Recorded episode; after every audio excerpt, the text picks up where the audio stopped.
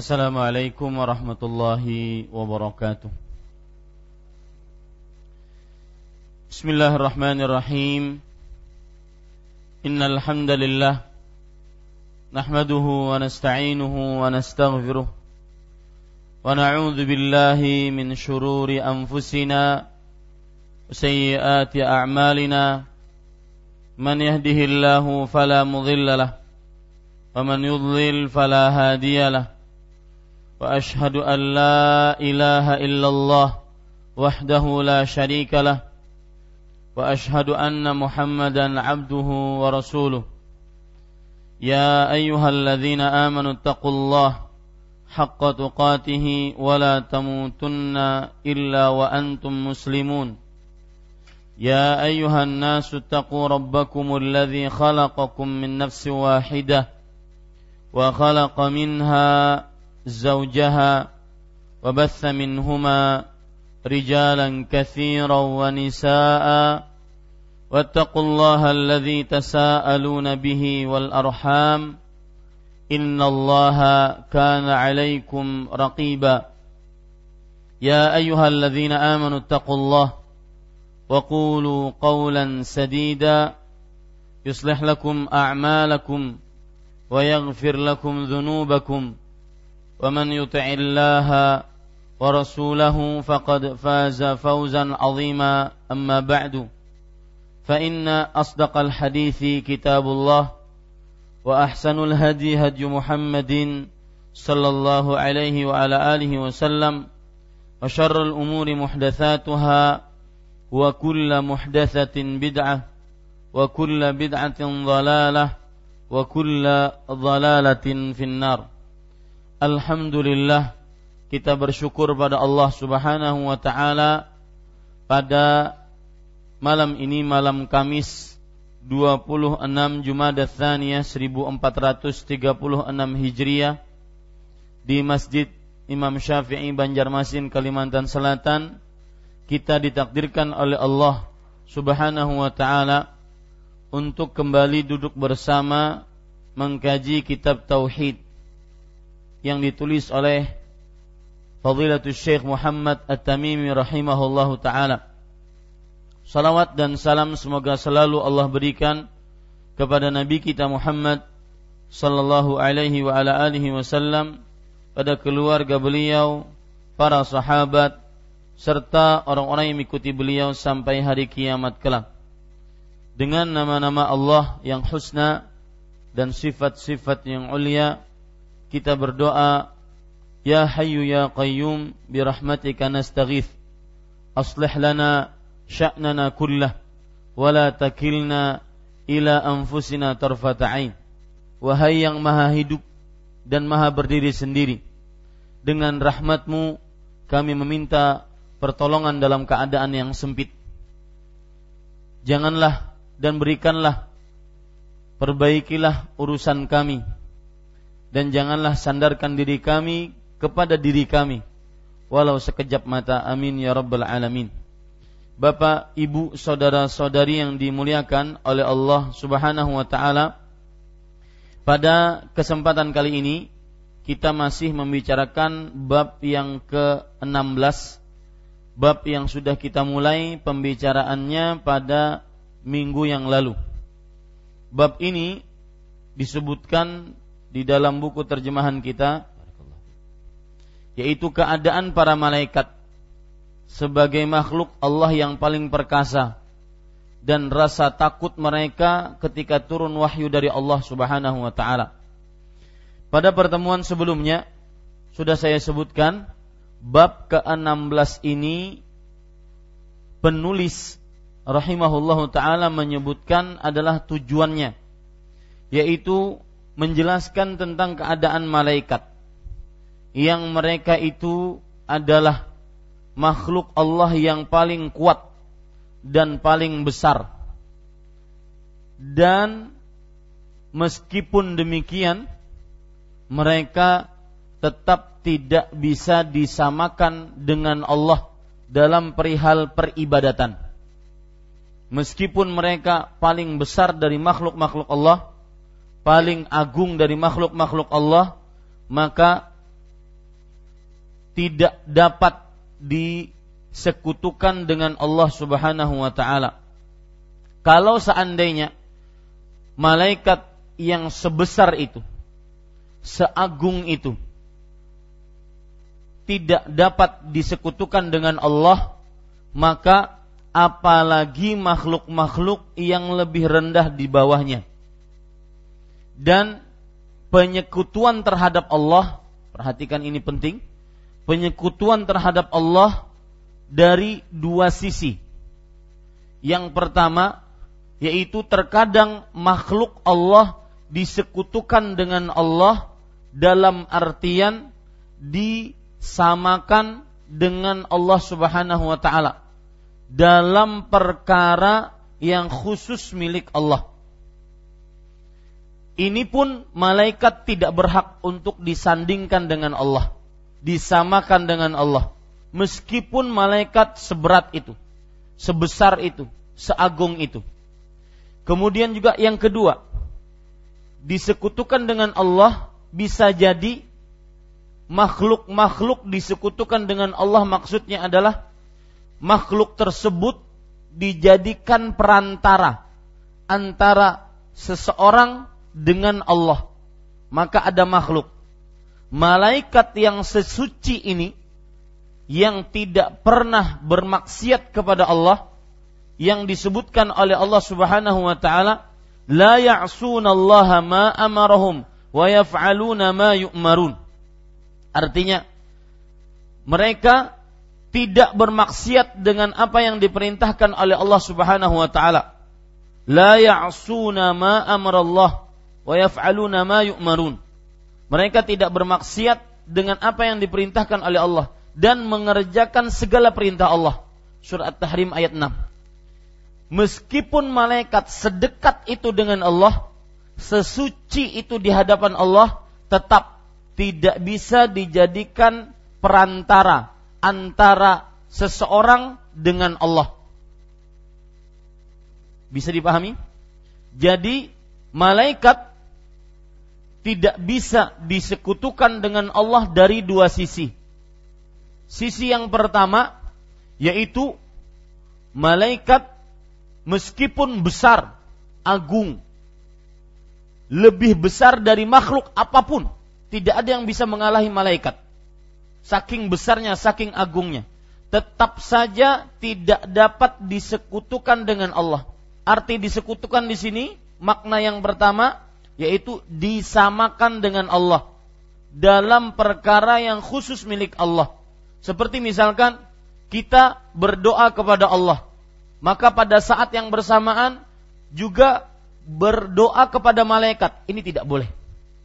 Ini namanya menyamakan Allah dengan malaikat maka tidak bisa malaikat disekutukan dengan Allah meskipun mereka makhluk yang paling besar a'wamul makhlukat aqwal makhlukat makhluk yang paling besar makhluk yang paling kuat tidak bisa disekutukan dengan Allah dan arti disekutukan yang pertama yaitu menyamakan malaikat dengan Allah dalam perkara yang khusus milik Allah.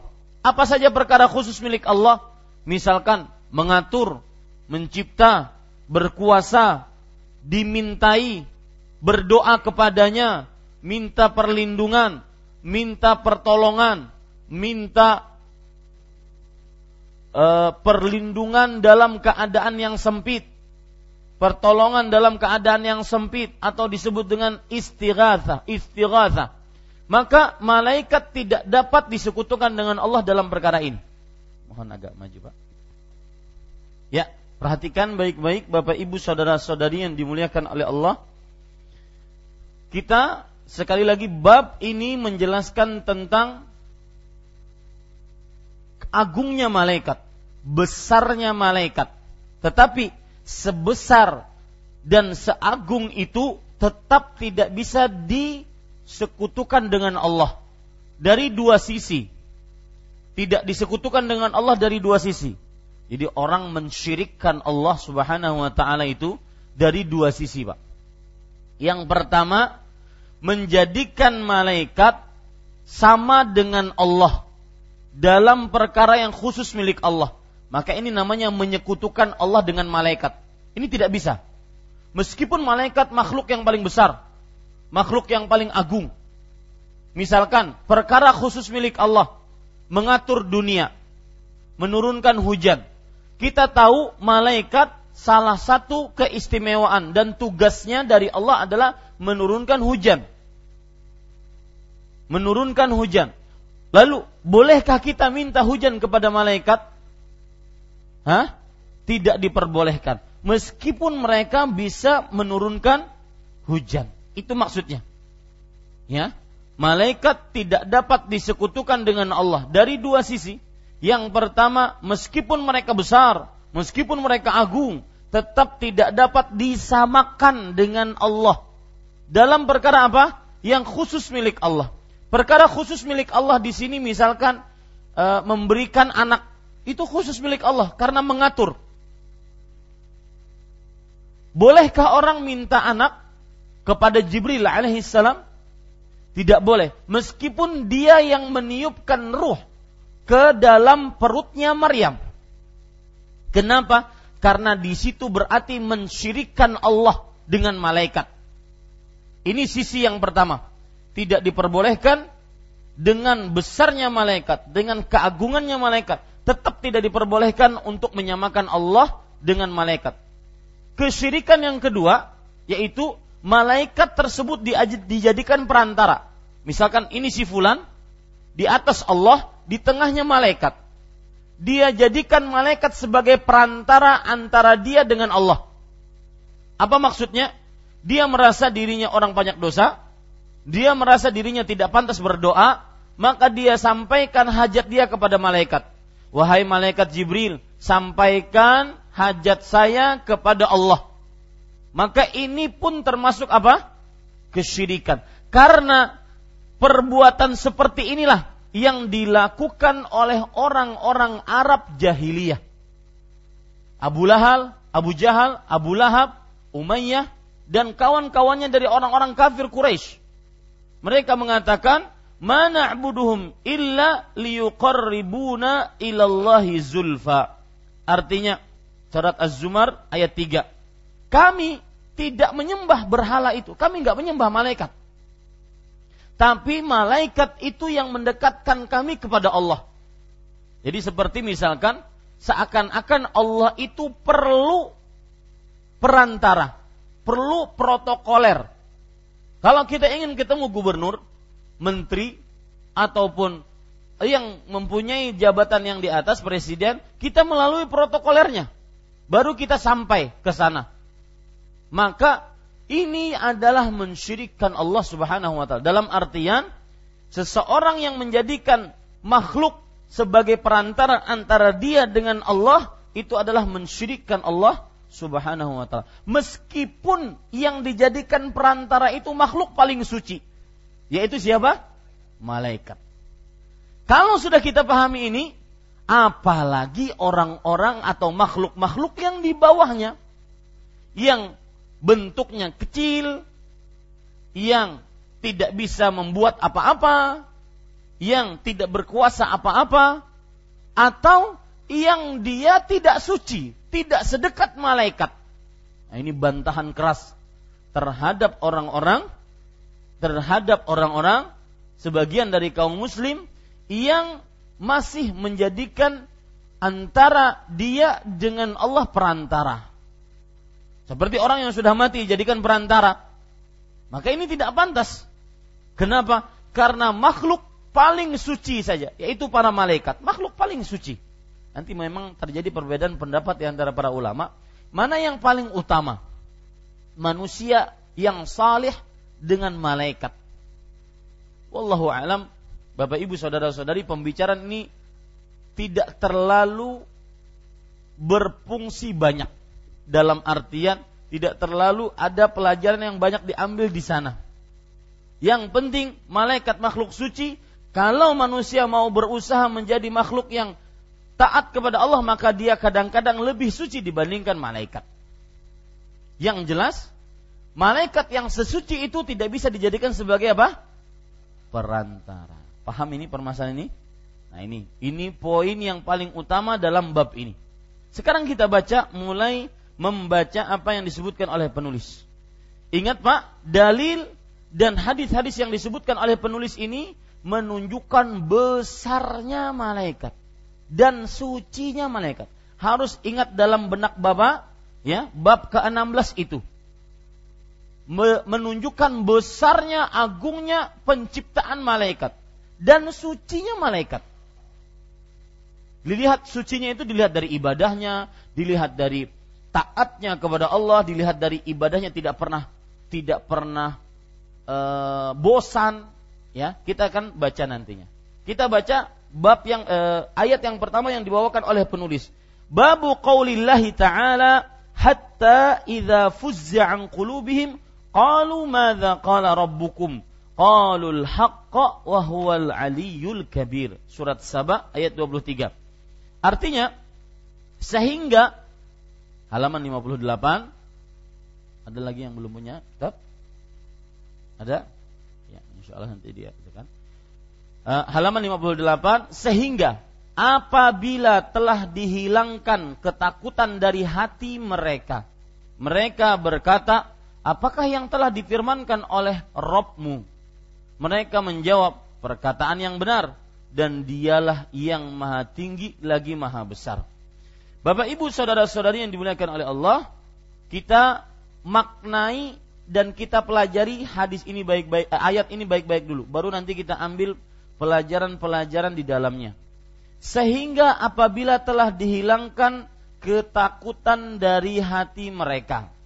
Bapak Ibu, saudara-saudari yang dimuliakan oleh Allah Subhanahu wa taala, perhatikan baik-baik bahwa apabila Allah berfirman, jadi ayat ini maksudnya adalah apabila Allah berfirman, maka para malaikat mempunyai rasa takut. Lihat agungnya firman Allah. Yang itu adalah merupakan sifat Allah Subhanahu wa taala. Malaikat sebesar itu mendengar firman Allah, maka sehingga apabila telah dihilangkan takut dari hati mereka, hati mereka mereka kembali kepada malaikat. Hati mereka mereka kembali kepada malaikat. Jadi mereka yang dimaksud dalam ayat ini adalah malaikat. Jadi Bapak Ibu saudara-saudari yang dimuliakan oleh Allah bahwa malaikat apabila mendengar firman Allah maka mereka mempunyai rasa takut yang sangat luar biasa. Bahkan sebagian pingsan. Malaikat pingsan. Kok bisa? Sebesar itu. Yang kita baca pada minggu kemarin. Besarnya malaikat. Jasmaninya, wujudnya. Dari mulai malaikat pemangku arasnya Allah subhanahu wa ta'ala. Dari mulai daun telinganya sampai ke bahunya itu seperti apa? Tujuh ratus tahun perjalanan burung terbang. Dia kalau burungnya itu terbang jauh sampai 700 tahun. Sampai mana? Itulah jarak antara syahmati udhunai ila atiqih. Daun telinganya sampai pundaknya. Saking besar dan gemuk, saking besar dan agungnya malaikat. Ya, saking besar dan agungnya malaikat. Dan tidak bisa kita katakan di sini bagaimana Allah Jangan. Kenapa para ikhwah sekalian? Karena ketika kita mem mem memperhatikan besarnya malaikat, maka tidak boleh di dalam asma wa sifat kita membicarakan bagaimana Allah. Ya. Wal kaifu majhul. Kata Imam Malik. Mengatakan bagaimana itu majhul. Artinya kaifiyahnya Allah Subhanahu wa taala majhul. Wasu'alu anhu bid'ah. Dan bertanya bagaimana tentang Allah, maka itu adalah perbuatan mengada-ngada. Tidak boleh pada sisi Allah Subhanahu wa taala. Yang jelas kita akui bahwasanya malaikat besar. Sebesar itu jika Allah berfirman, maka ada yang pingsan, ada yang mempunyai rasa takut. Nah, di sini Allah berfirman, sehingga apabila telah dihilangkan kekuatan dari hati mereka, hati mereka. Mereka kembali ke mana maksudnya? malaikat. Berarti di sini malaikat punya hati. Ya, malaikat punya hati. Ini para ikhwan yang dirahmati oleh Allah Subhanahu wa taala. Kemudian, Bapak Ibu saudara-saudari kita lanjutkan. Mereka berkata, mereka di sini adalah para malaikat. Apa yang telah difirmankan oleh Rob kalian, oleh Tuhan kalian. Artinya para malaikat ketika mereka pingsan dan mempunyai rasa takut dengan benar-benar takut dengan firman Allah, dengan wahyu dari Allah, maka baru setelah hilang rasa takutnya, setelah datang wahyu tersebut beberapa lama, baru hilang rasa takutnya, baru mereka berkata, apa yang dikatakan Allah Subhanahu wa rabbukum? Maka mereka menjawab, qalal haq, qalu al haq. Mereka menjawab perkataan yang benar. Para ikhwah yang dirahmati oleh Allah Subhanahu wa taala, di sini maksudnya adalah firman Allah wahyu dari Allah Al-Qur'anul Karim adalah perkataan yang benar dan semua firman Allah menunjukkan kepada kebenaran. Semua firmannya menunjukkan kepada kebenaran. Tidak ada sesuatu yang keliru dan ini akidah. Tidak boleh eh, pantang putus walau taruhannya nyawa. Itu akidah. Ya. Kita sekarang belajar akidah yang memperkaya diri kita dan menguatkan iman kita. Akidah ini pantang putus walau taruhannya nyawa. Apa akidahnya? Bahwasanya firman Allah adalah benar. Allah Subhanahu wa taala berfirman, "La ya'tihil batil min baini yadayhi wala min khalfih." Tidak ada sesuatu yang batil datang dari depan Al-Quran ataupun dari dari belakang Al-Quran. Ini disebutkan oleh Allah Subhanahu wa taala tentang bagaimana Al-Quran tidak ada yang batil. Semuanya hak. Sebagaimana disebutkan dalam surat Fussilat ayat 42. Semua dari Al-Quran itu hak. Kita tidak itu keyakinan ya, akidah. Tidak boleh kita ragu-ragu apa pun yang menerpa kita, subuhat sebesar apa pun, perkataan orang tentang Al-Quran apa pun, kami Muslim meyakini Al-Quran berakidah Al-Quran hak semuanya. Nah, la ya'tihil batil min baini yadayhi wala min khalfih tanzilun min hakimin hamid. Turun wahyu tersebut dari yang maha bijaksana dan maha terpuji. Surat Fussilat ayat 42.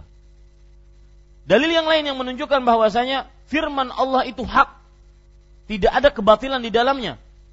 Surat Al-An'am ayat 15. Maksud saya menekankan ini kenapa, Pak?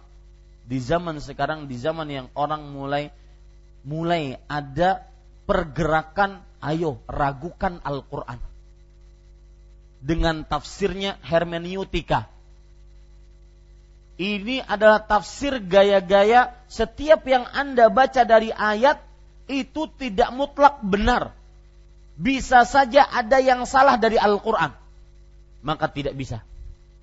Ya, kita muslim meyakini bahwasanya semua yang ada dalam Al-Qur'an itu benar. Mau masuk akal kita sesuai dengan hawa nafsu kita, sesuai dengan adat kebiasaan kita atau tidak masuk akal, tidak sesuai dengan hawa nafsu, tidak sesuai dengan adat kebiasaan kita, maka tetap Al-Quran benar. Kadang ada satu ayat, ada ayat yang lain yang bertentangan menurut pemahaman kita. Maka tuduhlah akal kita yang kurang. Bukan ayatnya yang bertentangan. Semua apa pun yang disebutkan oleh Allah dari al, di dalam Al-Quran dari mulai hukum halal haram ataupun akidah keyakinan yang berkaitan dengan akidah maka tidak boleh tidak kita harus meyakini semuanya hak semuanya benar. Itulah bentuk penundukan diri kita kepada Allah Subhanahu wa taala.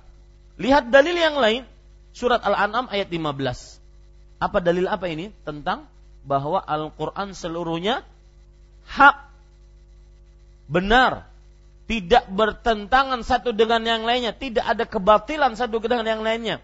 Dalam surah Al-An'am ayat 15, "Wa tammat kalimatu rabbika sidqan wa adlan." Dan sempurna firman Rabbmu dengan baik dan adil. Dengan baik dan adil. Ini para ikhwah yang dirahmati oleh Allah Subhanahu wa taala. Kemudian kita lanjutkan, mereka menjawab perkataan yang benar. Jadi ini keyakinan. Sekali lagi saya tekankan akidah seorang muslim. Anda di mana saja berada, di Banjar, di luar Banjar, di luar Indonesia. Kapan ada orang yang meragukan Al-Qur'an, maka tinggalkan dia. Karena akidah kami muslim Al-Quran la ya'tihil batil min baini yadayh wala min khalfi. Tidak ada datang kebatilan dari depan atau belakang. Kalau otak kita tidak bisa memahami apa yang ada dalam Al-Quran, fattahimhu. Maka tuduh otaknya yang kurang, kurang. Bukan Al-Qurannya yang salah. Bisa dipahami Pak? Baik, ini akidah. Ya, akidah yang sering saya katakan pantang putus walau taruhannya nyawa. Ini akidah yang harus kokoh kita. Dengan ini Rasul SAW mendakwahkan dari mulai beliau diangkat menjadi Rasul sampai beliau meninggal.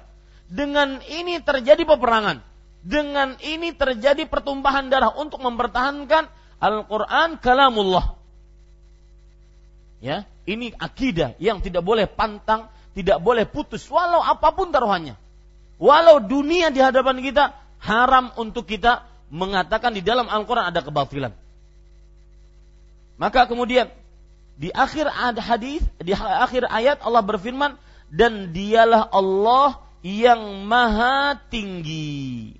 Para ikhwah yang dirahmati oleh Allah Subhanahu wa taala eh, yang maha tinggi dan maha besar. Saya akan berbicara tentang sifat maha tinggi Allah Subhanahu wa taala. Allah Subhanahu wa taala mempunyai ketinggian dari dua sisi. Tingginya Allah Subhanahu wa taala sifat maha tinggi. Tingginya Allah Subhanahu wa taala ditinjau dari dua sisi. Tinggi sifatnya. Sifatnya Allah artinya Allah maha tinggi sifatnya. Maha mulia, maha perkasa, maha berjaya, dan semua kelompok-kelompok Islam mengakui akan hal ini. Allah maha tinggi. Tidak Allah tidak rendah. Sifatnya Allah tinggi, mulia, agung, jaya. Yang kedua yaitu tingginya Allah yaitu tinggi zatnya. Apa maksudnya? Zatnya Allah Subhanahu wa taala itu tinggi. Berada di tempat yang tinggi. Zatnya Allah tinggi dan meninggi. Sebagaimana Allah Subhanahu wa taala berfirman di dalam surat Thaha, Ar-Rahman alal arsistawa. Artinya Allah beristiwa di atas ars. Ar-Rahman alal arsistawa. Allah beristiwa di atas ars. Ini sebagaimana disebutkan dalam surah Al-Kahfi ayat 5, kemudian juga ya, surat Toha ayat 5 maksud saya. Surat Toha ayat 5 Kemudian banyak ayat-ayat yang menunjukkan istawanya Allah Subhanahu wa taala. Yang menunjukkan bahwasanya Allah Subhanahu wa taala maha tinggi. Jadi kalau kita berbicara tentang Al-Ali, Ali, sedikit saya menyinggung tentang menyimpang sedikit dari tema kita. Orang sering ingin menamai anaknya dengan nama dari Al-Quran misalkan Maryam, Ibrahim, Muhammad, Musa, Isa, boleh saja, tidak mengapa. Kadang juga ada yang ingin menamai nama anaknya dengan Ali Imran. Ali Imran. tulisan Ali Imran dalam bahasa Arab. Ada ngarannya nama Ali Imran sini? Hah? Lihat. Tulisan Ali Imran dalam bahasa Arab Ali Imran. What? Imran Ali. Ya, Ali Imran. Kalau ditulis pakai Latin tidak ada bedanya Ali Imran. Betul. Ada nggak nama orang Ali Imran? Ada ya. Nah, ini sebenarnya kalau dilihat dari asli bahasa Arabnya kurang tepat. Kenapa? Karena Ali di sini bukan si Ali. Bukan Aliun. Ya. Tetapi Ali di sini adalah keluarganya Imran. Maka ketika tatkala dinamai Ali Imran berarti keluarganya Imran. Hah? Keluarganya Imran. Jadi bukan Ali, Ali bukan. Nah, ini ini ya para ikhwah sekalian dirahmati Allah. Kenapa saya ke situ? Perhatikan baik-baik Bapak Ibu saudara-saudari yang dimuliakan oleh Allah. Kita sekarang berbicara masalah Ali, Al-Ali pakai ain bukan pakai hamzah yang pada Ali Imran. Al-Ali sifat Allah. Salah satu nama Allah adalah Al-Ali. Nama-nama Allah yang husna yaitu apa?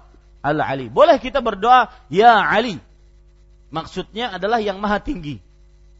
Bukan kita memanggil makhluk yang bernama apa? Ali. Yang maha tinggi. Nah, maha tingginya Allah subhanahu wa ta'ala dibagi menjadi dua. Tinggi apa itu? Sifatnya. Jadi tinggi Allah itu sifatnya tinggi. Apa tinggi? Mulia, jaya, kemudian agung, ya. Itu maksud sifatnya tinggi. Jadi memang Allah itu sifatnya tinggi. Tidak tidak rendah. Nah, ada nanti tinggi zatnya. Zatnya Allah tinggi juga. Yaitu sebagaimana firman Allah Subhanahu wa taala dalam beberapa ayat di antaranya surat Toha ayat 5. Ar-Rahman alal arsis tawa. Allah yang maha rahim beristiwa. Apa arti istiwa? Menetap di tempat yang tinggi dan berada di tempat yang tinggi. Beristiwa di atas arsh. Taib. Para ikhwan yang dirahmati oleh Allah Subhanahu wa taala, kalau ada yang bertanya, bagaimana Allah istiwa, maka tidak benar pertanyaan ini. Karena semua pertanyaan bagaimana dalam sifat Allah tidak boleh. Karena itu nanti kita akan membayangkan Allah dan itu sangat tercela dalam agama Islam.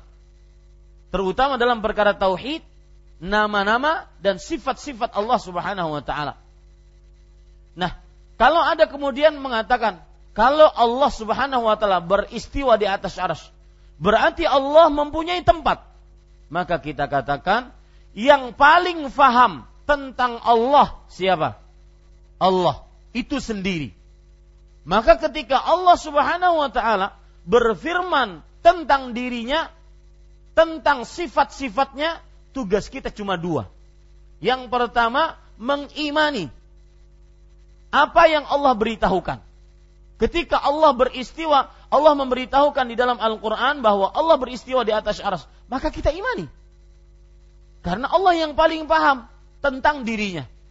Kemudian sikap kita yang kedua yaitu mensucikan Allah dari segala macam kekurangan. Ketika Allah beristiwa di atas aras, bukan seperti duduknya seorang raja di atas singgasananya yang terbatas yang tidak bisa bergerak kecuali harus berdiri, yang tidak bisa mengerjakan apa-apa kecuali harus bergerak. Tidak seperti itu. Maka yakini baik-baik dan ini akidah juga bahwasanya Allah Subhanahu wa taala zatnya pun tinggi. Dan ini keyakinan seorang muslim. Di zaman Nabi Muhammad sallallahu alaihi wasallam ada seorang yang bernama Muawiyah, seorang sahabat radhiyallahu. Bernama Muawiyah kalau tidak salah, hadis riwayat Muslim. Kemudian beliau ini punya budak. Kemudian budak ini sering dipukuli dan akhirnya budak ini ingin dimerdekakan. Tetapi sebelumnya bertanya kepada Rasul Shallallahu Alaihi Wasallam, apakah boleh memerdekakan budak ini atau tidak? Maka Rasulullah SAW bertanya kepada budak tersebut, Aina Allah? Di manakah Allah? Budak perempuan ini menjawab, Fis sama. Lihat, di langit. Berarti di atas. Zatnya tinggi Allah Subhanahu wa taala. Fis sama. Kemudian Rasulullah SAW bertanya lagi, Man ana? Siapa aku? Bertanya kepada si perempuan tersebut, si budak. Anta Rasulullah. Engkau adalah Rasulullah. Kata kata Rasulullah SAW menanggapi jawaban dari budak perempuan kecil ini, a'tiqha fa innaha mu'minah. Wahai fulan sang majikan, merdekakan perempuan ini. Perempuan ini orang beriman. Menunjukkan bahwa tanda keimanan meyakini Allah di atas meyakini Allah apa? Di atas. Bahkan para ulama seperti Imam Al-Qayyim rahimahullah ta'ala menyatakan bahwa ada seribu dalil yang menunjukkan Allah subhanahu wa ta'ala zatnya tinggi. Salah satu dalilnya adalah Allah subhanahu wa ta'ala menurunkan Al-Quran. Dan yang namanya turun secara akal kita apa? Dari atas ke, ke bawah. Kan sering sekali kita dapatkan tanzilun min hakimin hamid turun dari Allah yang maha bijaksana dan maha terpuji. Al-Quran turun dalam dalam surat Al-Qadar inna anzalnahu fi lailatul qadar sesungguhnya kami turunkan Al-Quran pada malam qadar turun dari atas ke bawah dan ini keyakinan seorang muslim Baik. Ya, kita lanjutkan Bapak Ibu saudara-saudari yang dimuliakan oleh Allah Subhanahu wa taala. Perhatikan, sekali lagi saya ulangi, Allah mempunyai na nama Al-Ali. Nama Al-Ali. Itu yang disebut dengan Asmaul Husna. Ya, boleh kita berdoa dengan Al-Ali. Wahai Ali. Wahai Al-Ali. Itu boleh. Nah, kemudian kalau dari nama Al-Ali kita mendapati Allah Subhanahu wa taala mempunyai sifat tinggi. Nah, tingginya Allah dari dua sisi tadi sudah saya jelaskan. Ya. Sekarang Bapak Ibu saudara-saudari yang dimuliakan oleh Allah, apa pelajaran yang kita bisa ambil dari ayat ini? Satu, perhatikan baik-baik Bapak Ibu saudara-saudari, satu bahwa para malaikat sebesar itu takut kepada Allah. Bagaimana mau disembah? Para malaikat yang sebesar itu tetap takut kepada Allah Subhanahu wa taala. Maka bagaimana mau disembah? Bagaimana seseorang mau mensekutukan malaikat dengan Allah Subhanahu wa taala? Dia saja takut kepada Allah Subhanahu wa taala. Malaikat saja takut kepada Allah Subhanahu wa taala. Takutnya malaikat itu disebutkan oleh Allah dalam surat Al-An'a An-Nahl ayat 50. Yakhafuna rabbahum min fawqihim. Mereka takut kepada Rob mereka dari atas mereka. Surah An-Nahl ayat 50. Dan ingat Bapak Ibu Saudara-saudari, takut ini adalah ibadah hati yang sangat agung. Garis bawah itu baik-baik, takut adalah ibadah hati yang sangat agung. Dengan takut seseorang kadang-kadang tidak jadi melakukan maksiat. Karena takut seseorang akhirnya dijanjikan oleh Allah surga Aden. Itu beberapa keutamaan takut kepada Allah. Dan ini menarik untuk dibahas. Yaitu agungnya ibadah takut. Agungnya ibadah takut. Karena takut ini mendatangkan keistimewaan yang sangat luar biasa. Saya beri contoh. Rasulullah SAW bersabda dalam hadis riwayat Bukhari, "Sab'atun yudhilluhumullah yauma la dhilla illa dhilluh.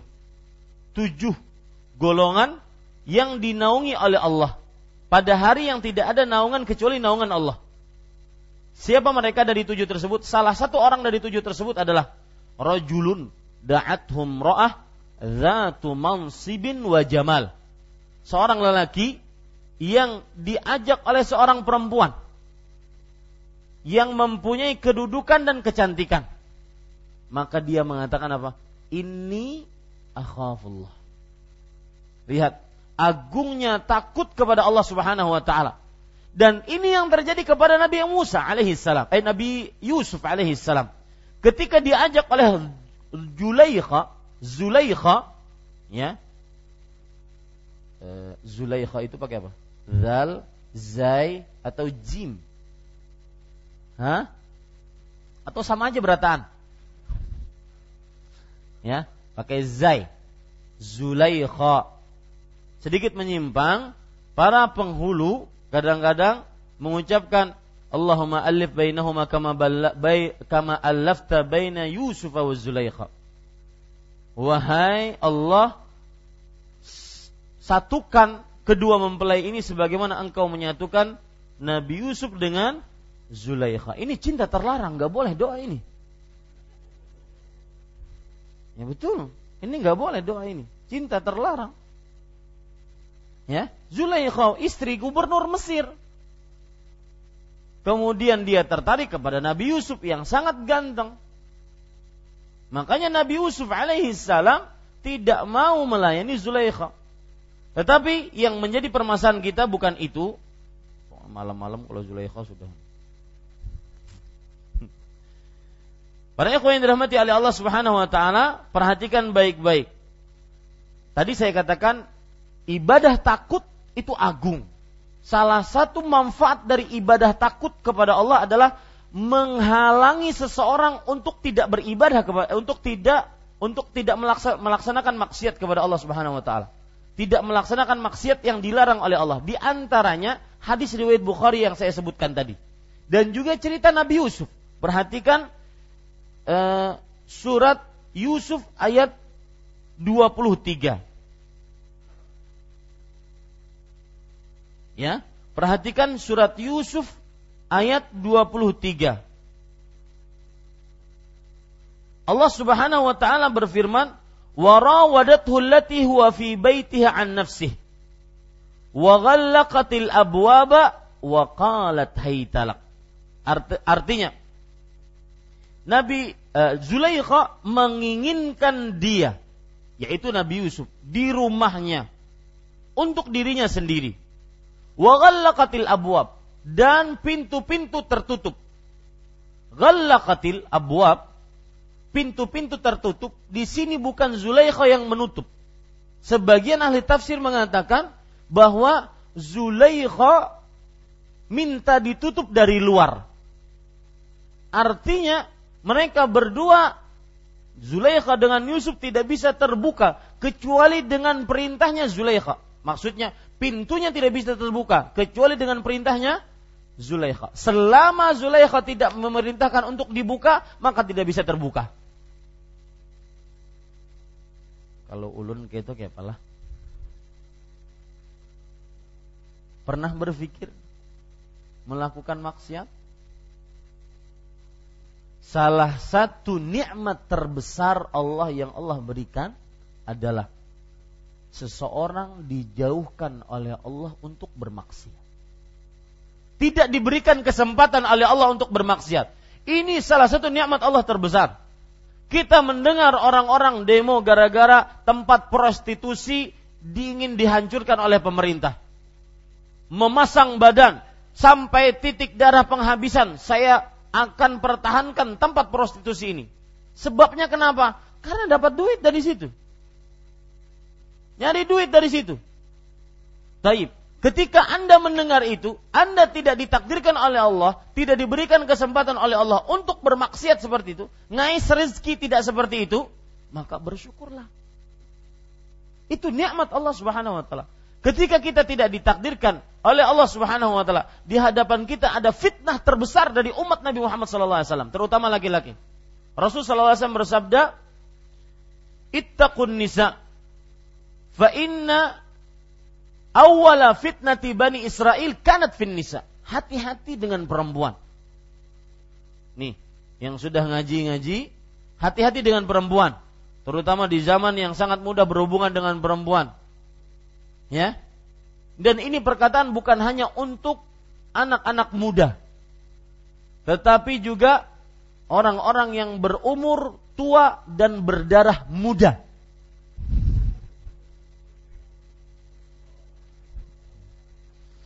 Ya. Banyak ini orang-orang tua berdarah muda. Sayang-sayangan dengan wanita yang haram istrinya nggak pernah dipanggil sayang. Dari dahulu mulai sejak menikah 15 tahun yang lalu cuma panggilannya acil-acil. Subhanallah. Ini para ikhwah yang dirahmati oleh Allah Subhanahu wa taala. Taib, kembali ke permasalahan tadi, Bapak Ibu saudara-saudari yang dimuliakan oleh Allah. Jadi berat ujian Nabi Yusuf. Tetapi beliau bisa selamat hanya dengan ibadah takut. Lihat saya baca ayatnya, wa ghallaqatil abwa, pintu ditutup. Artinya ditutup dari luar. Bukan Zulaikha yang menutup. Tetapi seluruh pengawal-pengawalnya di luar menutup pintu tersebut. Wa qalat haytalak. Zulaikha yang ngajak. Tidak susah-susah Nabi Yusuf. Tidak perlu sweet-sweet dulu. Zulaikhanya ngajak. Qalat haytalak. Sini wahai Yusuf. Yusuf alaihissalam waktu itu beliau adalah budak. Kalau budak pak, budak itu mau diapakan saja dia harus nurut. Telanjang, telanjang. Duduk, duduk. Rebahan, rebahan. Masuk sumur, masuk sumur. Ya, budak. Dan Nabi Yusuf pada waktu itu adalah laki-laki. Tentunya sangat terpesona dengan kecantikan kecantikan Zulaikha. Dan Zulaikha wanita Mesir. Istri gubernur Mesir. Dan wanita Mesir cantik-cantik. Jujur kah? Hah? Ini para ikhwan yang dirahmati oleh Allah Subhanahu wa taala. Jadi banyak godaan Nabi Yusuf. Beliau bisa selamat dalam keadaan seperti itu ketika beliau mengatakan kata Zulaikha, "Hai talak, sini engkau." Maka Nabi Yusuf mengatakan, "Ma'adzallah, aku takut kepada Allah." Ini yang menyebabkan Nabi Yusuf selamat. Ibadah yang sangat agung, agungnya ibadah takut kepada Allah. Ketika Anda ingin berbuat curang dalam pekerjaan, jual beli, saya takut kepada Allah. Ketika Anda ingin mencari harta yang haram, saya takut kepada Allah. Satu lagi pelajaran menarik, Pak. Ini ibu-ibu ingat, terutama suami yang sering pergi keluar kota. Nabi Yusuf alaihissalam beliau itu musafir bukan penduduk asli kota Mesir ada yang menceritakan beliau penduduk asli Irak, ada yang menceritakan beliau penduduk asli Persia. Dan orang musafir itu cenderung untuk maksiat. Kenapa? Jauh dari anak istri. Jauh dari Pak RT. Jauh dari tetangga, jauh dari hajadan. Ya. Cenderung untuk maksiat orang kalau seandainya musafir cenderung maksiat. Maka itu semua rintangan, tantangan, godaan yang dihadapi Nabi Yusuf. Nabi Yusuf bisa bisa selamat. Dan Mbak, jangan main-main dengan fitnah perempuan. Ya. Sangat-sangat menggoda dan itu sudah dinyatakan oleh Rasul sallallahu alaihi wasallam. Beliau mengatakan bahwasanya perempuan adalah sesuatu ujian yang khusus untuk umatku yang paling besar. Ma taraktu ba'di fitnatan hiya adharra 'ala rijal minan nisa. Aku tidak pernah tinggalkan ujian untuk umatku yang lebih berat dibandingkan perempuan atas laki-laki dari umatku kecuali perempuan. Ini menunjukkan bahwasanya perempuan adalah ujian bagi seorang lelaki. Jangan pernah main-main dengan dengan perempuan. Kecuali dengan yang halal. Ini Bapak Ibu, saudara-saudari yang dimuliakan oleh Allah Subhanahu wa taala. Kita ambil tadi sampai ke sini kenapa? Karena kita ambil pelajaran pertama para malaikat ibadahnya adalah takut kepada Allah. Maka amalkan itu Salah satu yang bisa kita contoh dari malaikat adalah ibadah takutnya. Dan ini yang membuat mereka sangat dekat dengan Allah. Ini yang membuat mereka adalah makhluk paling suci. Ini para ikhwah yang dirahmati oleh Allah Subhanahu wa taala. Kemudian yang kedua. Pelajaran kedua yaitu ayat ini surat apa itu? Sabah ayat 23 memberikan pelajaran kepada kita bahwa para malaikat mempunyai hati. Kemudian pelajaran ketiga. Ayat ini memberikan pelajaran kepada kita bahwasanya para malaikat mempunyai jasmani, tubuh. Ini keyakinan semua ya. Ini yang berkeyakinan semua dengan ini semua yang berkaitan dengan keyakinan seorang muslim terhadap malaikat. Sebelum saya lupa, tadi ada masukan dari ikhwah, tidak tahu siapa. Saya tadi menyebutkan mengenai dalil benarnya Al-Quran bukan surat Al-An'am ayat 15, tapi Al-An'am 115. Betul itu. Eh, diperbaiki. Saya tadi keliru. Di awal-awal kajian kita menyebutkan bahwa Al-Quran itu adalah hak benar. Dalilnya salah satunya adalah surat Al-An'am ayat yang benar adalah 115 bukan 15 kepada yang betulkan saya ucapkan jazakallah khair. Dan sering-sering seperti itu. Kalau ada saya salah langsung diberitahukan. Sehingga ilmunya ketika keluar masjid tidak dibawa yang salah. Nah, jangan malu-malu dan tidak akan insya Allah tidak akan disuruh push up. Taib, apa dalil yang menunjukkan bahwa malaikat mempunyai jasad atau tubuh? Yaitu surat Fatir ayat 1. Allah berfirman, ja'ilil malaikata afan ja'ilil malaikati uli ajnihah. Allah yang menjadikan malaikat mempunyai sayap. Ini firman Allah pemberitahuan Allah tentang bahwa malaikat mempunyai sayap. Berarti malaikat mempunyai jasad tubuh Ustadz gimana malaikat mempunyai tubuh bukankah malaikat diciptakan dari cahaya maka jawabannya Allahu alam bikaifiyati. Allah lebih mengetahui bagaimana kaifiatnya. Kita hanya meyakini setelah diberitahukan oleh Allah, meyakini bahwasanya malaikat mempunyai sayap dan meyakini bahwasanya malaikat terbuat tercipta dari cahaya. Kemudian para ikhwan yang dirahmati oleh Allah Subhanahu wa taala termasuk hal yang kita bisa pelajari dari ayat ini adalah bahwa Ayat ini menunjukkan tentang tetapnya firman Allah. Ayat ini menunjukkan tentang tetapnya sifat Allah yaitu berupa kalamullah atau firman Allah. Tetapnya firman Allah atau tetapnya perkataan Allah. Dari mana itu kita dapatkan? Yaitu malaikat ketika bertanya, "Qalu madza qala rabbukum?" Para malaikat mengatakan, apa yang dikatakan oleh Allah Rabb kalian. Ini menunjukkan bahwa Allah berfirman langsung. Ada suaranya, ada hurufnya. Dan itu keyakinan ahlu sunnah wal jamaah. Ya, bahwa Allah mempunyai Allah berfirman langsung kepada malaikat. Malaikat menyampaikannya kepada Rasulullah Sallallahu Alaihi Wasallam.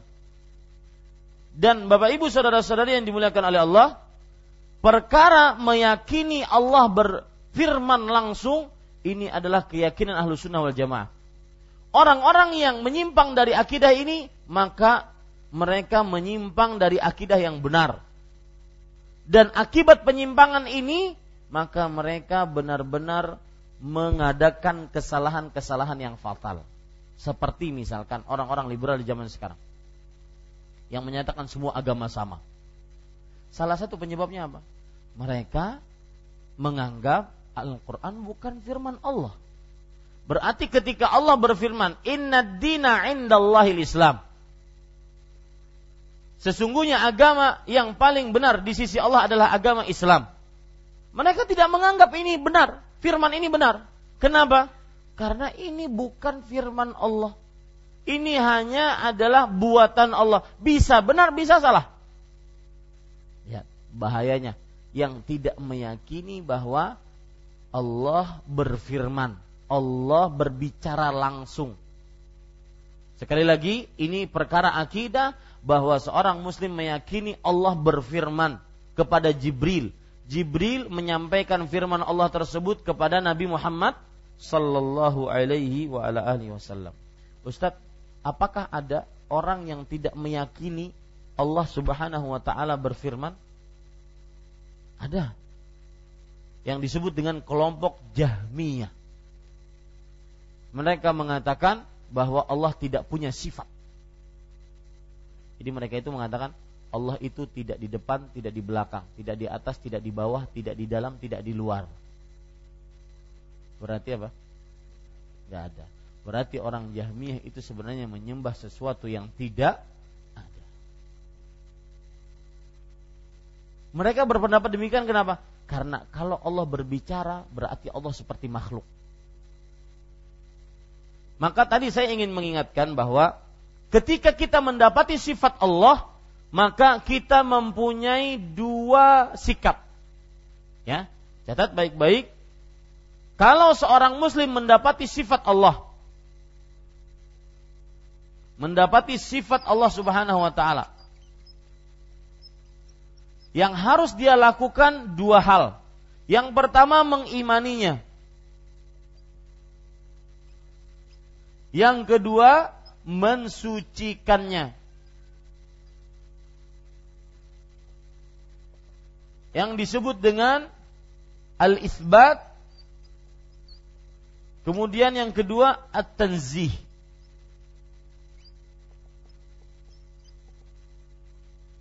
ya al-isbat dan at-tanzih. Jadi kalau kita dapat di dalam Al-Qur'an, di dalam hadis Rasul sifat Allah, maka kita harus mengimaninya, menetapkannya. Karena Allah yang paling paham tentang dirinya. Siapa yang paling paham tentang Allah? Allah Subhanahu wa taala sendiri. Maka ketika Allah membicarakan tentang dirinya, kita imani, kita tetapkan. Kemudian yang kedua, mensucikannya, yaitu mensucikan sifat tersebut dari kekurangan, dari kerendahan, dari ketidaksempurnaan. Saya beri contoh. Misalkan masalah tinggi tadi. Allah tinggi dengan sifatnya itu sudah pas. Allah tinggi dengan zatnya. Zatnya Allah itu berada di tempat yang tinggi maka kapan Allah berfirman Ar-Rahman 'alal arsistawa Allah beristiwa di atas arsy. Apa yang kita katakan? Apa yang kita lakukan? Ya sudah, berarti kita imani Allah istiwa di atas arsy karena Allah sendiri yang mengatakannya. Setelah itu kita sucikan itu. Artinya Allah beristiwa di atas arsy tidak seperti makhluk, tidak seperti raja duduk, kemudian uh, susah untuk bergerak kecuali harus berdiri dan semisalnya. Tidak. Itu namanya mempelajari sifat Allah apabila kita mendapatinya, kita harus mengimaninya dan kita harus mensucikannya. Contoh yang lain. Allah berfirman kepada malaikat uh, Jibril, eh, afwan, kepada iblis ketika iblis tidak mau sujud. Ma mana'aka antas juda lima khalaqtu biyadai. Wahai iblis, Kenapa kamu tidak mau sujud kepada Adam yang makhluk yang aku ciptakan dengan kedua tanganku? Lihat, di sini sifat Allah. Apa sifatnya? Kedua tangan. Apa yang harus kita ya lakukan? Imani. Tetapkan itu. Karena Allah yang berbicara sendiri. Kemudian yang kedua, kita apa? Sucikan. Sucikan tangan Allah dari seluruh kekurangan dan ketidaksempurnaan. Tidak seperti tangan makhluk yang lemah, yang terbatas, yang tidak sempurna. Sucikan, tetapi tetap kita imani. Itu cara mengimani sifat Allah Subhanahu wa taala. Taib, para ikhwan yang dirahmati oleh Allah Subhanahu wa taala. Kenapa? Surat As-Saff ayat 2 Sat 75 surat Sad ayat 75. Ya. Tentang Allah Subhanahu wa taala menciptakan manusia menciptakan Nabi Adam dengan kedua tangannya. Qala ya iblis ma mana'aka an tasjuda lima khalaqtu biyadai astakbarta am kunta minal alim. Apakah kamu sombong ataukah kamu termasuk orang yang tinggi, makhluk yang tinggi? Surah Sad ayat 75. Kita lanjutkan membaca uh, hadis yang dibawakan oleh penulis di sini dan hadisnya agak panjang. Bapak, Ibu, saudara-saudari yang dimuliakan oleh Allah Subhanahu wa taala. Taib. Kita saya baca fis sahihi an Abi Hurairah radhiyallahu an عن النبي صلى الله عليه وعلى آله وسلم قال إذا قضى الله الأمر في السماء ضربت الملائكة بأجنحتها خضعانا لقوله كأنه سلسلة على صفوان ينفذهم ذلك حتى إذا فز عن قلوبهم قالوا ماذا قال ربكم؟ قالوا الحق وهو العلي الكبير. فيسمعها مسترق السمع ومسترق السمع هكذا بعضه فوق بعض. وصفه سفيان بكفه فحرفها وبدد بين أصابعه فيسمع الكلمة فيلقيها إلى من تحته ثم يلقيها الآخر إلى من تحته حتى يلقيها على لسان الساحر أو الكاهن. فربما أدركه الشهاب qabla an yulqiha wa rubbama alqaha qabla an yudrikahu. Fayakzibu ma'aha mi'ata kadzbah. Fayuqalu alaysa qad qala lana yawma kadza wa kadza kadza wa kadza fayusaddiqu bitilkal kalimah allati sumi'at minas sama. Artinya diriwayatkan dalam sahih Bukhari. Sahih Bukhari kitab hadis Pak. Yang memuat hadis-hadis yang banyak dari hadis-hadis Rasulullah. Pengarangnya adalah seorang yang di, lebih dikenal dengan kunyahnya yaitu Imam Al-Bukhari. Bukhari itu sebuah tempat. Ya, di mana? Hah? Kira-kira di belakang sungai namanya orang menyebutnya di belakang sungai Tajikistan, Kazakhstan, pokoknya yang ada tantannya itu Ya. Yang mereka itu campuran antara Cina dengan Eropa. Putih, kemudian orang-orangnya seperti orang-orang Mongol, tetapi dia orang-orang yang masuk dari Eropa. Yang jelas Imam Bukhari Nama beliau siapa? Muhammad bin Ib Ismail bin Ibrahim bin Bardizbah Al-Bukhari. Jadi namanya Muhammad. Ya. Muhammad bin Ismail bin Ibrahim bin Bardizbah Al-Bukhari. Maulahum. Artinya yang mengajak beliau masuk Islam adalah orang-orang Bukhari. Taib. Yang jelas menurut kenapa saya ingin menjelaskan sedikit tentang Sahih Bukhari ini, Sahih Bukhari adalah dengan kesepakatan ulama hadis terutama dari ahlu sunnah wal jamaah bahwa Sahih Bukhari kitab yang paling sah setelah Al-Quran. Kitab yang paling sahih setelah apa? Al-Quran. Baik, kita lanjutkan. Diriwayatkan dalam Sahih Bukhari dari Abu Hurairah. Abu Hurairah adalah sahabat Rasulullah Sallallahu Alaihi Wasallam yang bernama Abdurrahman bin Sakhar. Nama Abu Hurairah siapa? Abdurrahman bin Sakhar Ad-Dausi dan beliau lebih ter, di, dikenal dengan kunyahnya yaitu siapa? Abu Hurairah radhiyallahu anhu. Dan pelajaran menarik dari Abu Hurairah adalah tidak ada kata terlambat untuk menjadi manusia yang paling utama di sisi Allah. Ini pelajaran menarik. Tidak ada kata terlambat untuk menjadi manusia yang paling utama. Meskipun dahulu adalah pelaku maksiat sebesar-besar maksiat. Semua orang pernah melakukan maksiat, semua maksiat pernah dia lakukan. Tapi tidak ada kata terlambat. Dan Abu Hurairah tidak seperti itu. Maksudnya Abu Hurairah meskipun terlambat keislamannya, tetapi beliau dengan kesepakatan para ulama, aktsarus sahabati riwayatan lil hadis. Sahabat yang paling banyak meriwayatkan hadis. Itu adalah siapa? Abu Hurairah radhiyallahu Maka bagi bapak-bapak yang ingin memulai, ibu-ibu yang ingin memulai menghafal Quran, maka tidak ada kata terlambat. Bahkan dahulu diceritakan ada beberapa para ulama yang hafal Al-Quran di umur beliau 50 tahun. Ya. Jadi bukan ukuran seseorang untuk terlambat membaca ataupun menghafal Al-Qur'an. Contohnya Abu Hurairah radhiyallahu. Yang bisa kita ambil juga dari seorang Abu Hurairah adalah beliau sangat perhatian terhadap ibunya. Terutama dalam perihal sang ibu agar dapat petunjuk dari Allah. Beliaulah yang minta kepada Rasulullah agar Rasulullah Shallallahu Alaihi Wasallam mendoakan sang ibu mendapatkan petunjuk. Sampai Rasulullah keluar doa beliau, Allahumma di umma Abi Hurairah. Ya Allah, berikan petunjuk kepada ibunya Abu Hurairah. Dan di sini lihat utamanya doa Rasulullah.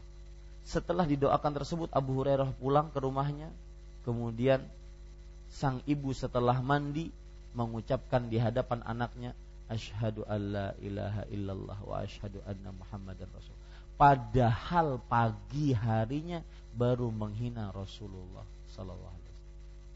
Itu luar biasanya doa. Orang berdoa Pak, kadang-kadang kesalahannya doa, doa, doa nggak dikabulkan, letak tangannya. Doa, doa ingin dapat anak misalnya, nggak dikabulkan, letak tangan. Tatkala ditanya, ya, sudah lama nikah, sudah lima tahun, kok belum dapat anak? Ya, mungkin takdirnya seperti itu, nggak berdoa, sudah Ustaz, udah dua tahun saya doa sudah. Lah emang kenapa kalau dua tahun doa? Apakah boleh terputus setelah dua tahun? Ini kekeliruan sebagian orang berdoa. Ya, terus berdoa. Seperti perkataan Umar bin Khattab. Yahummuni hammal ijabah. Walakin yahummuni hammad du'a. Fa'idha ulhimtun du'a. Fal ijabatu ma'ahu. Artinya, tidak merisaukan aku doaku belum dikabulkan. Enggak, aku enggak risau itu. Tetapi yang aku risaukan adalah aku tidak bisa berdoa. Karena apabila aku diberikan petunjuk untuk bisa berdoa, yakinlah pengabulannya bersamanya. Logikanya para sahabat. Orang kadang berdoa ya, berdoa, berdoa, berdoa. Mulai dia putus asa, mulai dia lemah, mulai dia putus, mulai dia sudah tidak mau berdoa. Padahal pengabulannya besok. Muskilahnya kita ini kan problemnya kita ini kan kita tidak, tahu wa ma tadri nafsun madza taksibu dan Seseorang tidak mengetahui apa yang dia beri, dia lakukan besok hari, apa yang terjadi kepada dia nggak tahu kan? Kenapa? Kemudian nanti yang ada adalah mulut-mulut kotor. Nauzubillah. Sering sekali Allah dituduh Allah tidak adil. Masa saya diperlakukan seperti ini wahai Allah? Ya akhi, bertobat atas perkataan itu kurang apa kita kurang apa Allah terhadap kita wa atakum min kulli ma sa'altumu dalam surat Ibrahim Allah memberikan apa saja yang kita minta kata Imam Nukathir qala ba'du salaf wa ma sa'altumu wa ma lam tas'alu. Allah memberikan apa saja yang kita minta dan yang belum kita minta Allah sediakan. Dalam keadaan seperti itu kita bayar taubat dengan Allah Subhanahu wa susu yang Allah kasih kita ganti dengan taubat maka hati-hati Bapak Ibu saudara-saudari yang dimuliakan oleh Allah. Lihat luar biasanya doa. Doa miftahu kulli khair doa adalah kunci segala kebaikan kita lanjutkan dari Abu Hurairah radhiyallahu anhu bahwa Nabi Muhammad sallallahu alaihi wasallam bersabda apabila Allah menetapkan perintah di atas langit maksudnya Allah berfirman Ya, menetapkan perintah maksudnya apa? Allah berfirman.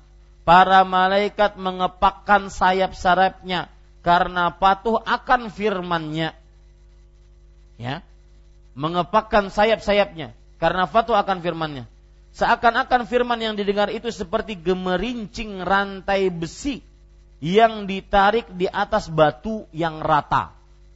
Kita menarik rantai di atas batu yang rata suara wahyu Allah Subhanahu wa taala seperti itu yang ditunjukkan oleh Rasulullah sallallahu alaihi wa alihi wasallam. Ya.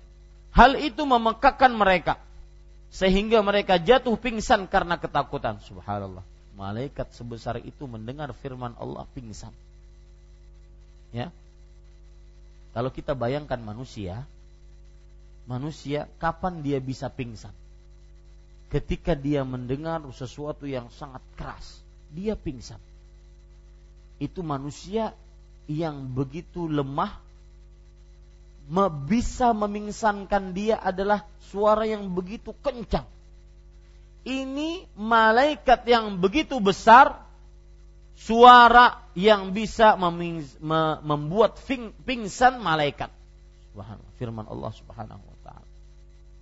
Maka apabila telah dihilangkan rasa takut dari hati mereka, sama kalau seandainya wahyu tersebut sudah turun, kemudian malaikat sudah mulai sadar, ya hilang rasa takut dari hati para malaikat. Mereka berkata apakah yang difirmankan oleh Robmu?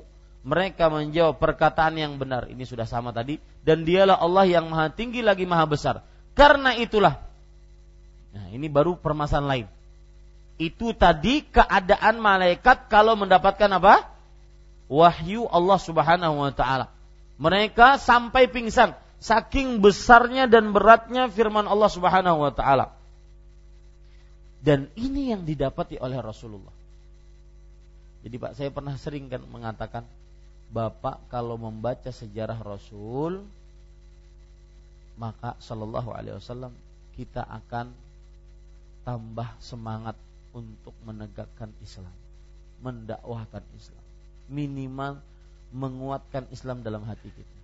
Rasulullah itu Pak sampai Islam ke kita dan kita sekarang alhamdulillah beragama Islam dan semoga diwafatkan di atas Islam itu menyampaikan kepada kita tidak mudah. Wahyu yang malaikat mendengarnya saja pingsan bagaimana manusia?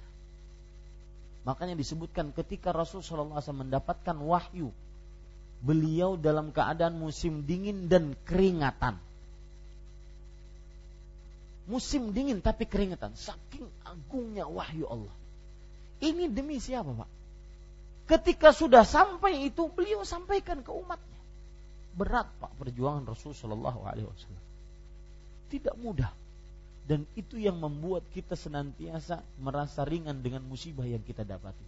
Rasulullah tidak sebesar uh, musibah yang kita dapatkan tidak sebesar Rasulullah Sallallahu maka Bapak Ibu saudara-saudari yang dimuliakan oleh Allah, demi Allah coba baca sejarah Rasulullah SAW. Hati kita akan menjadi kokoh, kuat dengan akidah yang kita pegang sampai akhir hayat. Kita lanjutkan. Ini selesai pembicaraan, baru Rasulullah SAW menceritakan kejadian lain. Karena itulah setan-setan penyadap berita di sini disebutkan fayasma'uha mustarikus sama. Karena itulah pencuri-pencuri berita, penyadap-penyadap berita, berita. Siapa mereka? Syaitan. Ya. Itu mendengarnya. Keadaan penyadap berita itu seperti ini. Sebagian mereka di atas sebagian yang lain. Digambarkan oleh Sufyan, yaitu Sufyan bin Uyainah yang meriwayatkan hadis ini. Digambarkan oleh yang meriwayatkan hadis ini, mereka di atas sebagian yang lain digambarkan oleh Sufyan dengan telapak tangannya dan direnggangkan dan dibuka jari jemarinya. Jadi seperti ini. Ya. Jadi satu setan dia apa namanya? berada di atasnya kemudian ada di atasnya, ada di atasnya, ada di atasnya, terus seperti sampai ke langit sehingga mendengar wahyu tadi. Ya, mendengar apa? Wahyu tadi. Itu cara syaitan mengambil hal-hal gaib dari Allah. Jadi bertumpuk-tumpuk. Ya, bertumpang-tumpang. Tumpang itu bahasa apa? Bahasa Banjar. Ya, bertumpuk-tumpuk yaitu syaitan ingin mendapatkan wahyu atau mendengar hal gaib dia bertumpuk-tumpuk sampai ke langit. Seperti itu. Di seperti ini gambarannya. Ya bertumpuk-tumpuk. Nanti ke atas ke atas terus. Nah apa yang terjadi? Maka ketika penyadap berita yaitu syaitan yang di atas mendengar firman itu disampaikanlah kepada yang bawah. Jadi ketika yang di atas mendengar ini Allah berfirman seperti ini sampaikan ke bawah sampaikan ke bawah, sampaikan ke bawah, sampaikan ke bawah, kemudian disampaikan lagi kepada yang ada di bawahnya dan demikian seterusnya hingga disampaikan ke mulut tukang sihir dan tukang ramal. Makanya kadang-kadang orang-orang yang suka menyihir meramal itu kadang benar. Ya, kadang benar karena itu memang berita dari siapa? Dari jin, syaitan yang dia ambil dari wahyu Allah tatkala Allah berwahyu kepada malaikat. Tetapi Pak, ini tukang ramal, tukang sihir yang beneran. Yang asli pakai shot. Di sana ada tukang ramal dan tukang sihir yang palsu. Asli pakai sin. Asli itu pakai shot. Ya. Terutama di zaman yang sangat mudah kita berkomunikasi Misalkan saya beri contoh. Ada seorang tukang ramal di komplek Imam Syafi'i. Contoh. Ya. Kemudian di sana ada misalkan di Kampung Ulun di Ratu Jaleha ada kawannya. Ini saya bercerita sekarang tukang ramal gadungan. Tukang sihir gadungan. Jadi ada si fulan yang tukang sihir di sini mengatakan kepada koleganya di sana, kalau kamu dapat pasien, lihat keluarga-keluarga yang sedang bermasalah suami istri yang sedang di ujung tanduk pernikahannya sebentar lagi bercerai, maka datangi mereka. Beritahu mereka bahwa saya punya kawan yang bisa menyelesaikan permasalahan. Tukang ramal, tukang sihir. Di mana rumahnya? Di komplek Masjid Imam Syafi'i. Ya. Maka orang tersebut pun percaya. Ini kawan memberitahukan oleh sekarang ada handphone ya. Ada WhatsApp ada Facebook. Nanti akan datang hari Senin ngarannya si fulan. Mengadukan masalah ini. Datanglah hari Senin si fulan tersebut. Belum duduk. Duduk wahai Ahmad. Uh takajud sidin belum pernah berkenalan belum pernah bertamu tahu sudah Ahmad ngarannya padahal diberitahu oleh orang lain. Ini namanya dukun apa? Gadungan palsu. Saya banyak cerita tentang dukun gadungan, dukun palsu itu. Contoh, ini cerita menarik dan cerita hakiki juga, yaitu di Afrika. Langsung saya mendengar videonya, melihat langsung. Ada seorang yang dikira sebagai dukun, padahal dia mungkin pernah ngobatin begitu sekali sembuh, kemudian langsung terkenal sebagai dukun. Nah, orang ini didatangi klub sepak bola. Ya. Klub sepak bola ini ingin main. Kemudian kami ingin main dan kami ingin menang. Tolong dirajah tubuh kami. Dirajahlah di punggung, di kaki agar menang. Dikasih setengah duitnya dan ingat, semua tukang ramal, tukang sihir, gadungan ataupun asli pasti ujung-ujungnya duit. Karena dia mengikuti titis, titisan nenek moyangnya. Siapa nenek moyang para tukang sihir, tukang dukun? Yaitu nenek e, yaitu tukang sihir zaman Firaun.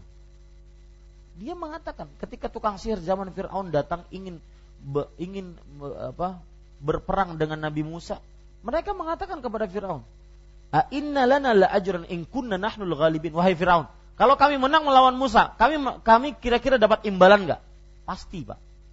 Yang namanya dukun, tukang sihir, tukang ramal itu ujung-ujungnya duit. Ya. Jadi tidak heran kalau ada berita dulunya mungkin artis kemudian disebut disebut ustadz, tidak mau disebut ustadz disebut tabib, akhirnya maling. Enggak heran itu. Karena ujung-ujungnya duit. Baik, kita lanjutkan. Orang ini dikasih duit, selesai. Kemudian mainlah. Kalah. Klub yang tadi apa? Kalah. Datang marah-marah kepada dukun tersebut. Kemudian sang dukun tidak kalah pintar dengan dari orang-orang si pasiennya sebentar kalian ini kalahnya gimana? Ceritanya ceritakan. Kami kalah dengan sundulan kepala. Kata sang dukun bukan salah saya kalian cuma minta dirajah di tubuh dengan di kaki kepalanya kada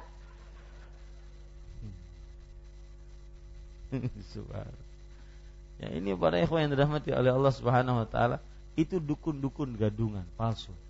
Kalau dukun asli yang seperti berhubungan dengan syaitan, tidak mandi, kemudian bertapa di tempat sampah, pura-pura gila, ya betul. Itu yang berhubungan dengan asli syaitan. Asli jin berhubungan. Mereka yang mengatakan kalau seandainya eh, dukun asli, kami punya perempuan di rumah, bukan untuk perbuatan seks lagi, tetapi setiap kali perempuan tersebut haid maka diambil darahnya untuk menuliskan ayat-ayat kursi. Ini dukun asli. Dukun asli bukan dukun palsu. Nah, dukun asli yang berteman dengan jin yang disebut dalam bahasa orang di umum di masyarakat di masyarakat muslim yaitu khadam. Yang punya yang mempunyai khadam. Gendam termasuk di dalamnya. Ya. Ini dukun-dukun yang sampai ke mulut dukun tadi. Baik, kita lanjutkan. Akan tetapi kadangkala setan penyadap berita itu terkena meteor terkena batu jatuh dengan kehendak Allah Subhanahu wa taala jadi pas waktu misalkan saya beritahu ketika ingin menyampaikan ke bawah langsung disambar oleh meteor ataupun sambar oleh batu jatuh dari api. Jadi tidak sampai ke bawah. Atau juga mereka bisa menyampaikan itu sampai ke bawah baru jatuh batunya. Jadi saling saling berkejaran satu dengan yang lainnya sebelum sempat menyampaikan kalimat tersebut dan kadangkala sudah sempat menyampaikannya sebelum terkena syihab. Lalu dengan satu kalimat yang didengar itulah tukang sihir atau tukang ramal melakukan seratus macam kebohongan. Ini maksudnya apa? Maksudnya adalah dia punya kabar satu dari langit, asli itu, ini dukun asli, punya kabar satu dari langit, tapi dia berikan hiasan-hiasan. Contoh misalkan, dia punya kabar bahwasanya orang ini punya masalah dengan istrinya. Maka dia katakan, si dukun mengatakan, saya tahu kamu punya masalah dengan istri kamu. Dan kamu nih, ini ini contoh hiasan-hiasan dia. Kamu setiap kali lebaran pasti punya masalah. Setiap kali lebaran. Orang Pak hari raya mana ada masalah? Nungkar baju, mau olah wadai, ini namanya me, apa? menghiaskan kabar-kabar tadi. Ya. Kita lanjutkan. Mereka yang mendatangi tukang sihir atau tukang ramal mengatakan, "Bukankah dia telah memberitahukan kita bahwa pada hari anu akan terjadi anu dan itu tidak dan itu telah terjadi sehingga dipercayalah tukang sihir dan atau tukang ramal tersebut karena satu kalimat yang telah dengar dia dengar dari langit." Jadi tidak heran setelah ini kita mendengar bahwa orang tersebut mengetahui ke mengetahui akan hal gaib atau perkataannya benar tentang ramalan misalkan. Karena memang mungkin satu kabar yang dia dengar, tapi seratus semuanya dusta. Satu saja yang dipercaya orang. Itu diambil dari mana? Dari istirahat sama mencuri berita dari apa? Dari langit. Nah, ini para ikhwas sekalian yang dirahmati oleh Allah Subhanahu wa taala. Sebagai pengetahuan Pak sedikit, sihir, dukun, santet, guna-guna, pelet hukumnya adalah termasuk kesyirikan. Disebabkan kenapa? Tadi yang awal saya jelaskan. Karena di dalam sihir, santet, guna-guna, pelet ya, itu terjadi penyamaan selain Allah dengan Allah dalam perkara yang khusus milik Allah. Menyamakan jin dengan Allah dalam perkara melindungi diri. Menyamakan jin dengan Allah dalam perkara memberikan keselamatan. Menyamakan tukang sihir, dukun, santet, guna-guna dengan Allah dalam perkara meramal. Menyembuhkan orang, menyatukan keluarga yang sudah tercerai berai, memisahkan keluarga yang sudah bersatu dan semisal. Di situ letak syiriknya perbuatan sihir, dukun, santet dan guna guna. Wallahu alam. Ini yang bisa saya sampaikan. Wassallallahu Nabi Muhammad walhamdulillah rabbil alamin. Silahkan jika ada yang ingin ditanyakan atau diperjelas atau ingin menambahkan. Nah,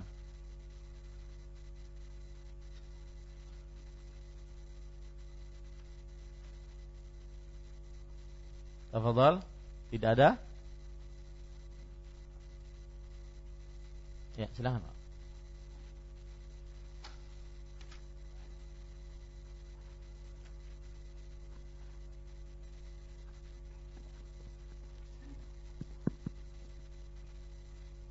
Terima kasih kesempatan yang diberikan. Assalamualaikum warahmatullahi wabarakatuh. Waalaikumsalam warahmatullahi wabarakatuh. Silakan terkait uh, kita kalau mendengar sifat Allah Ustaz, di mana kita sampaikan kalau kita mendengar tersebut pertama kita mengimami ya, mengimani ya.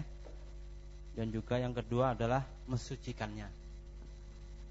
Nah, untuk dalam hal ini mungkin ya yang saya dapatkan itu ada tambahan mungkin ya yaitu laisa kamaslihi sayun jadi tidak tidak ada sesuatu yang menyamainya.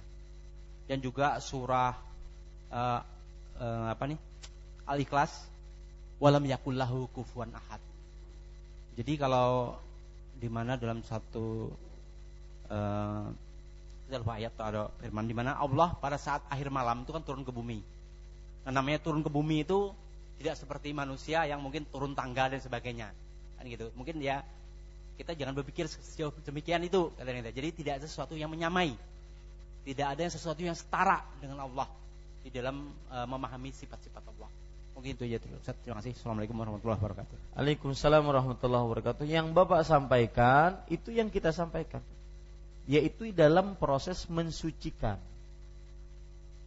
Ya, mensucikan. Allah Subhanahu wa taala berfirman, "Laisa kamitslihi syai" itu adalah proses penyucian tidak ada yang sama dengan Allah. Allah mempunyai tangan, Allah turun, tetapi turunnya Allah tidak seperti turunnya makhluk. Itu yang kita sampaikan. Makanya saya katakan, setiap kali kita berhadapan dengan sifat Allah, kita mempunyai dua cara ini. Yang pertama, kita tetapkan, yang kedua, kita sucikan. Sucikan Allah bahwasanya Allah tidak ada yang sama dengan sesuatu apa pun. Kemudian turunnya Allah seperti dalam hadis riwayat Bukhari tentang turunnya Allah di pertengahan malam terakhir. Yanzilu Rabbuna tabaraka wa ta'ala ila sama'id dunya fi thuluthil lailil akhir. Rob kita turun ke langit dunia di sepertiga malam terakhir. Kemudian Allah berfirman, "Man yas'aluni fa'u'tiyah, man yastaghfiruli fa'aghfirulah, man yad'uni fa'astajibulah." Barang siapa yang meminta sesuatu kepadaku, aku akan berikan. Siapa yang berdoa kepadaku, aku akan kabulkan. Siapa yang minta ampun, aku akan berikan ampunan. Nah, turunnya Allah ini kita imani bahwa Allah itu turun. Yang kedua, kita sucikan sifat Allah turun tersebut dengan cara bahwa laisa kamitslihi syai. Jadi apa yang Bapak sebutkan bukan tambahan akan tetapi dia adalah e, keterangan penjelasan tentang apa yang sudah kita tetapkan tadi. Wallahu a'lam. Nah. Assalamualaikum warahmatullahi wabarakatuh. Sebelum kita memasuki uh, waktu sholat, kami dari tim dakwah Imam Syafi'i mengucapkan ahlan wasalan di talibin ilmi. Selamat datang bagi penuntut ilmu uh, jamaah baru Imam Syafi'i.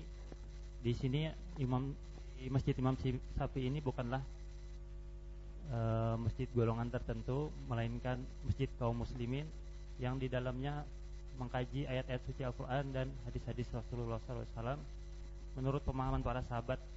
Jadi kepada para jamaah yang baru nanti mungkin untuk mendapatkan uh, jadwal-jadwal kajian bisa uh, kami bagikan uh, lembaran kertas untuk mendaftarkan nomor teleponnya dan kepada jamaah baru nanti mungkin ada apa uh, ya akan dikabarkan melalui SMS Center maupun BBM. Uh, eh, untuk pemesanan buku buku tauhid juga bisa di situ. Demikian informasi yang kami sampaikan. Assalamualaikum warahmatullahi wabarakatuh. Ada lagi yang bertanya?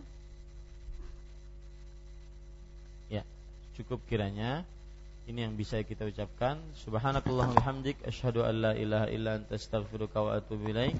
Wassalamualaikum warahmatullahi wabarakatuh.